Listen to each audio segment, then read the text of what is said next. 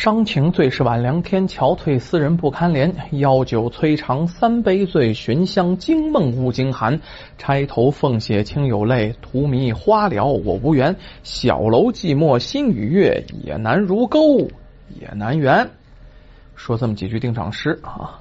最近呢，还是感谢常听我说书的朋友们，这个成绩也太好了哈，您也太捧了，一天呢居然都有一千。两百多的点击量了，而且非常稳定，弄得我呀，这个每天不更新点书啊，我就好欠着各位什么似的啊。当然了，比那些说书的大咖说了几年的那些大咖们那比不了。但是作为刚起步的我，到今天为止啊，可能才说了半年多的书，才录了六十多个嘛啊，这个列位也是非常捧了，我也是非常知足。那怎么办呢？还是那句话，无以为报啊啊。那只能多录多说。今天说的呢，是一个这个神话故事的民间传说啊。那位说是《聊斋》吗？也对，也不对啊。《聊斋》呢，明清时期的著作啊。这个故事发生的时间早一点，唐朝啊。咱们很少说唐朝的事情。实际上，中国的历史啊，分成两部分，一部是正史，那记载着帝王将相；另一部呢，就是中国神话故事大全啊。那个，呃，每一个朝代都有每一个朝代的传说跟故事。今天说的呢，就是在唐代开元时期的这么一件事儿啊。唐代开元时期啊，当时的京中户部令史有个姓王的老爷，咱这里面就叫王老爷啊。这个人呢，这个人还是非常不错的。你要讲为官呢，也比较清廉。但是呢，人无完人，金无足赤。这个人的性情比较古板严肃，从来不苟言笑。您不信，看看您身边啊啊，也有这样人，脸呢老绷着啊，好像啊就是谁总该他八百吊似的啊，也不愿意笑。他笑一下啊，能吓死好多人，这笑比哭都难看。那总有这样的人，但是这是人的秉性嘛，这个你也不能挑人家。可是往往这样的人呢，说话很冲。直出直入，不会拐弯儿有的时候呢，就弄得人下不来台。所以说，这样的人身边的朋友往往不会太多，因为这样的秉性呢，让人呢比较讨厌。可是你说他秉性都这么讨厌了，这老天爷也算照顾他哈。就这样一个人，长得也一般，秉性也令人生厌。哎，可他老婆可长得挺好看，娶了一个叫年轻貌美的夫人。那当时在京城都得是数一数二的，可以说周围啊，他的同僚啊、邻居啊都非常羡慕他。哎，就有这么一段时间啊，他家呢发生了一件怪事儿。什么怪事儿呢？呃，他家有一匹好马，这匹马特别好，是他家里最好的一匹马。这匹马呢，当然有马夫四位，他也是户部令史啊，也是官儿一下子。家里呀，有的是下人啊，准时准点的为这匹这个千里驹，那说千里驹真能跑一千里，跑不了那么远，也就是这个百八十里的，反正是匹好马。哎，可是呢，你不管怎么准时准点的喂这个马，这个马呢是日渐消瘦，就最近这段时间哈，好吃好喝，但也是越来越瘦，越来越瘦。你问这个养马人，你去问责他，这养马也是个老把式，非常奇怪。说这这我也不知道是怎么回事啊，我也没这个这个掺糠使水的，给他全喂的是精料啊，该上鸡蛋上鸡蛋啊，该上这个精粮上精粮，全是好东西啊。有时候还给他上点水果捂的。你说他越来越瘦，这个谁能知道呢？啊，就谁也说不出来啊。这件事儿啊，在现在来说，我们会去找大夫。会去呢，呃，找明白人。可是，在当时来说，这种是不寻常的事情啊，往往会往封建迷信上想。也巧了啊，这个这个姓王的这个官员呐，啊，他邻居就有一位术士。咱就说术士是什么呢？就是能掐会算的，开天眼的，咱类似于现在的这个算命的。当时的道士当然还没成仙呢，啊，这个姓胡，于是呢，这一天呢，这老王啊就来呢问这个胡某，俩人家混混的不错啊，这个老胡啊，你给我看看我这马是怎么回事？俩人家呢不分彼此，尤其呢，呃，这个老王平常啊也没有什么官架的，就是脸绷着一点，两家处的不错啊，就来问，你看我这平常跑一百里呀都不觉得疲倦的马，今天这是怎么了？这是啊啊！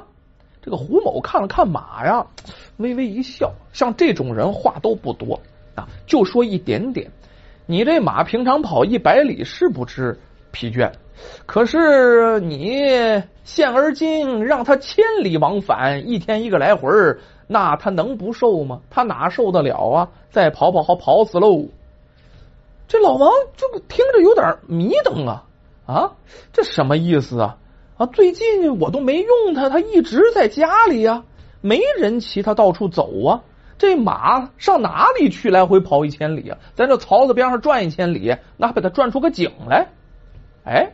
这老胡就笑笑跟他说：“你呀，每天到宫里值班，哎，你的妻子啊就在当天晚上就出去，就是你不知道罢了啊。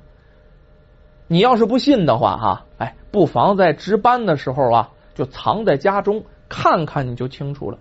什么意思？就是你上班，你媳妇就出去啊。你要不信，你就请两天假，你看看啊。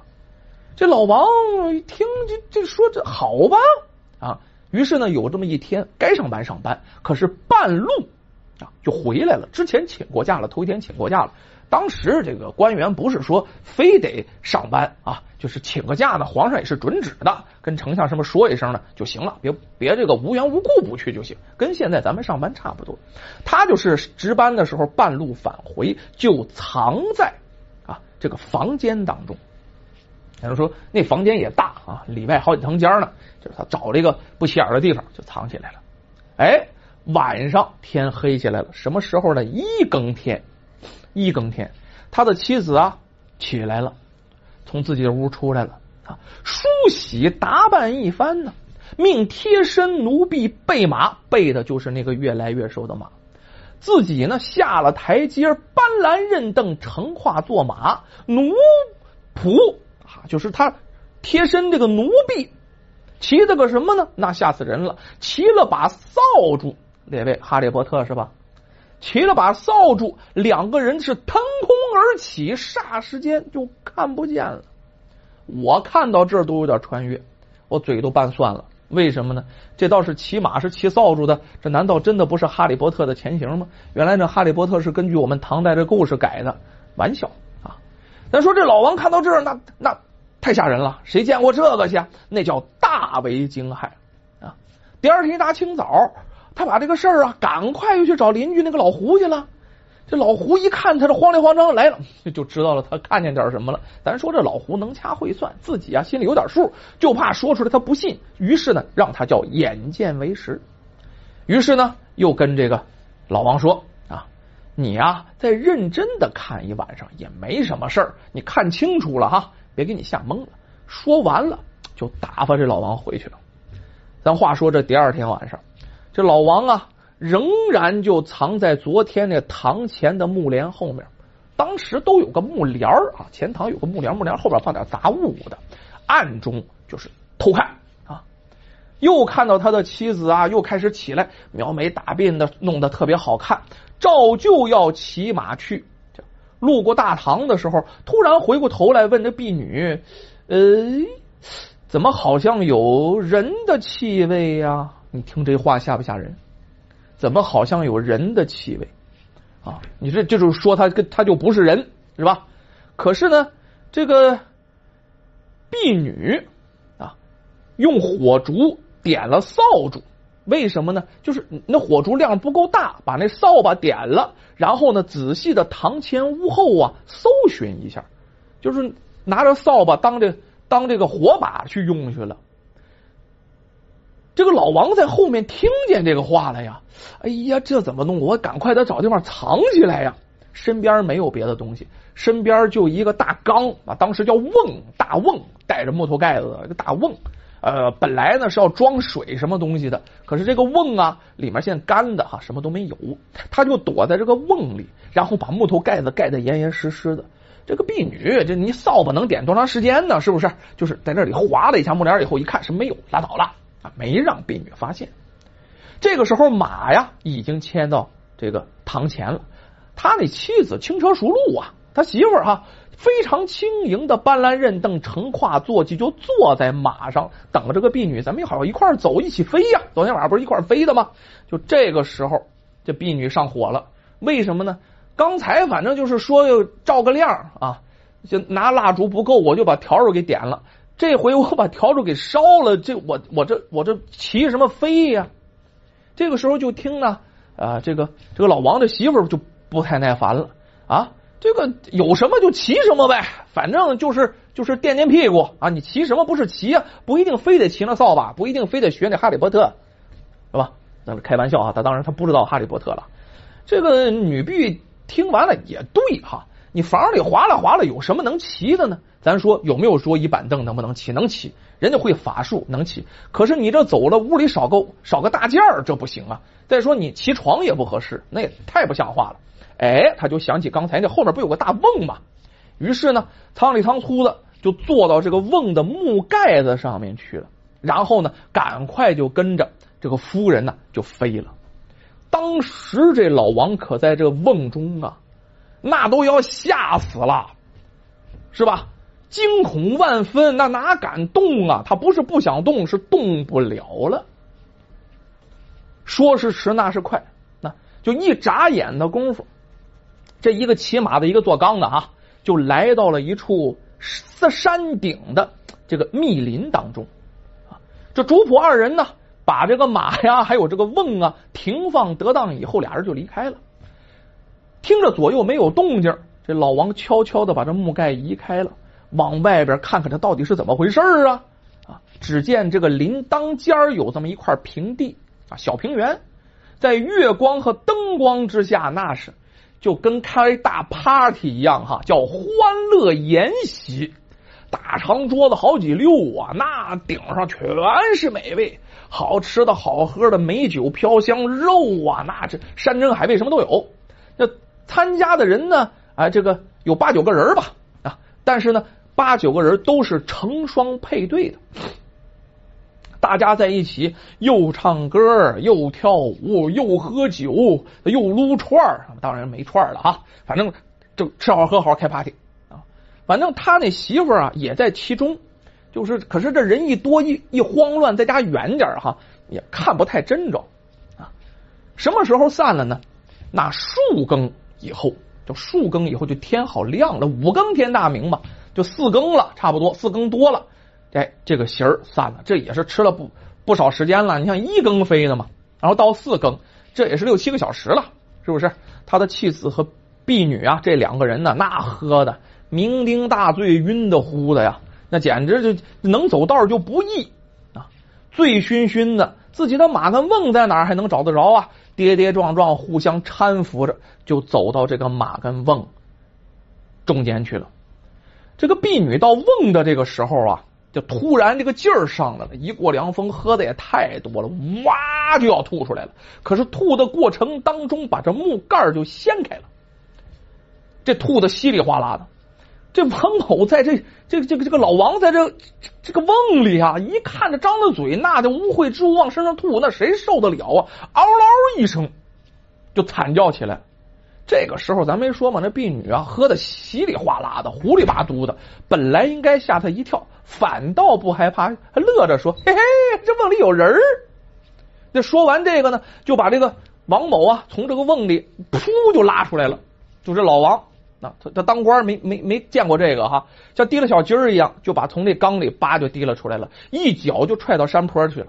他自己一个人，哎，又骑在瓮上上来一样就走了。咱说这个时候啊，一是王某那媳妇儿喝的也太多了，第二呢，他人早先走了，骑着马走得快。可怜这个这个老王啊，这到天亮啊，那附近也没个人呢。然后往前看看，他们吃喝那个地方啊，就地上啊剩点那个草木灰，这是在哪儿啊？找不着地方啊！于是这个老王就重新找路，这这这这不知道在哪儿，崎崎岖岖的山路啊，走了数十里，好容易呀看到山口还没死在山里算不错。遇上正经过往的路人，问我我这是在哪儿啊？这这路人也很惊讶呀。这这你自己走到这儿，你不知道在哪儿？这是在凉州。我的妈呀，凉州！好家伙，离当时的京城啊一千多里地。这怎么了？眨眼之间就到凉州了。这个时候你得说呀，他是当官的呀，又在自己家里呀，啊。这到瓮里也是被逼的呀，这身上哪有钱去呀？根本就没有钱，一文钱都没有。这一路啊，这当官的老王可算是遭了大罪了啊！一路只好是乞讨为生，历尽艰辛呐，饥一顿饱一顿，是几经生死，奔着京城走。好在他的方向感还不错，连打听带蒙的走了一个多月，这才回到家中。他老婆一见他狼狈成这个样子，这惊非常惊讶呀！啊，你这是上哪儿去了呀？这这上个朝，怎么这么长时间才回来呀？王某啊，哎，这老王还是有点心眼儿，哎，没敢放上，那就胡说八道了一顿哈，反正是找了理由把这都折过去了。他妻子也没多想，当官的嘛，被这个这个王家呀，被官家派到什么地方，也是有可能的啊。回到家以后。这个老王又去找他旁边这个老胡，就是那算卦先生的术士啊，向他呢求教。我这肯定是个妖怪了啊，想都不用想啊！我媳妇啊，不是我媳妇是妖怪，就是就是那个婢女是妖怪，反正肯定是有妖怪。你你你教我个办法吧，这怎么弄？这个胡某这个想了想啊，嗯，如今呐，这个妖媚呀已经成就了气候。只好等他再去赴宴的时候，你拿绳索给他捆了，然后呢，拿火烧烤他，弄不好啊，能把他这个邪灵给逼出来。咱说这老王有病乱投医啊，他自己也不会呀，没办法，听明白人呗，就遵从了这个胡术士的话。等到晚上，他妻子啊刚要出门的时候。那叫一个快！白天的练了多少遍了？那迅雷不及掩耳盗铃之势，叽里咕噜，蹭蹭蹭啊！就用绳子把他妻子捆了个里三层外外三层，四马倒团蹄，哪扣不紧，哪脚蹬勒了个结结实实，给他媳妇勒的直咧牙。然后呢，还没等说话呢，这火把都是预备好的，拿出火把来就威胁，就真要是往媳妇身上烫啊！就我这媳妇算豁出去了，你要是在我媳妇身上哈，你媳妇要是这个这个腰，我就烧死他。他身上要是附了妖啊，你要不出来，我连媳妇一块烧了，反正你好不了。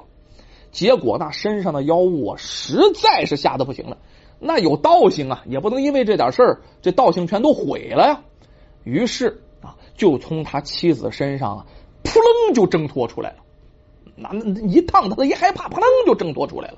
这老王仔细一看，好家伙啊！这现了原形，原来啊是一只苍鹤。这苍鹤呀，还没修炼到太好，必须是借着人形才能干坏事。于是就附到他媳妇的身上。这老王拿着火把就想把这个苍鹤啊，就给就给点了，然后给他拽下来，就永绝后患。没想到人苍鹤长着翅膀呢，展翅摇铃，嚓，就飞到天上了。紧接着，另外一只小苍鹤，不大的，也飞到天上，也从他那丫鬟身体就出来了。从此就再也没敢回来。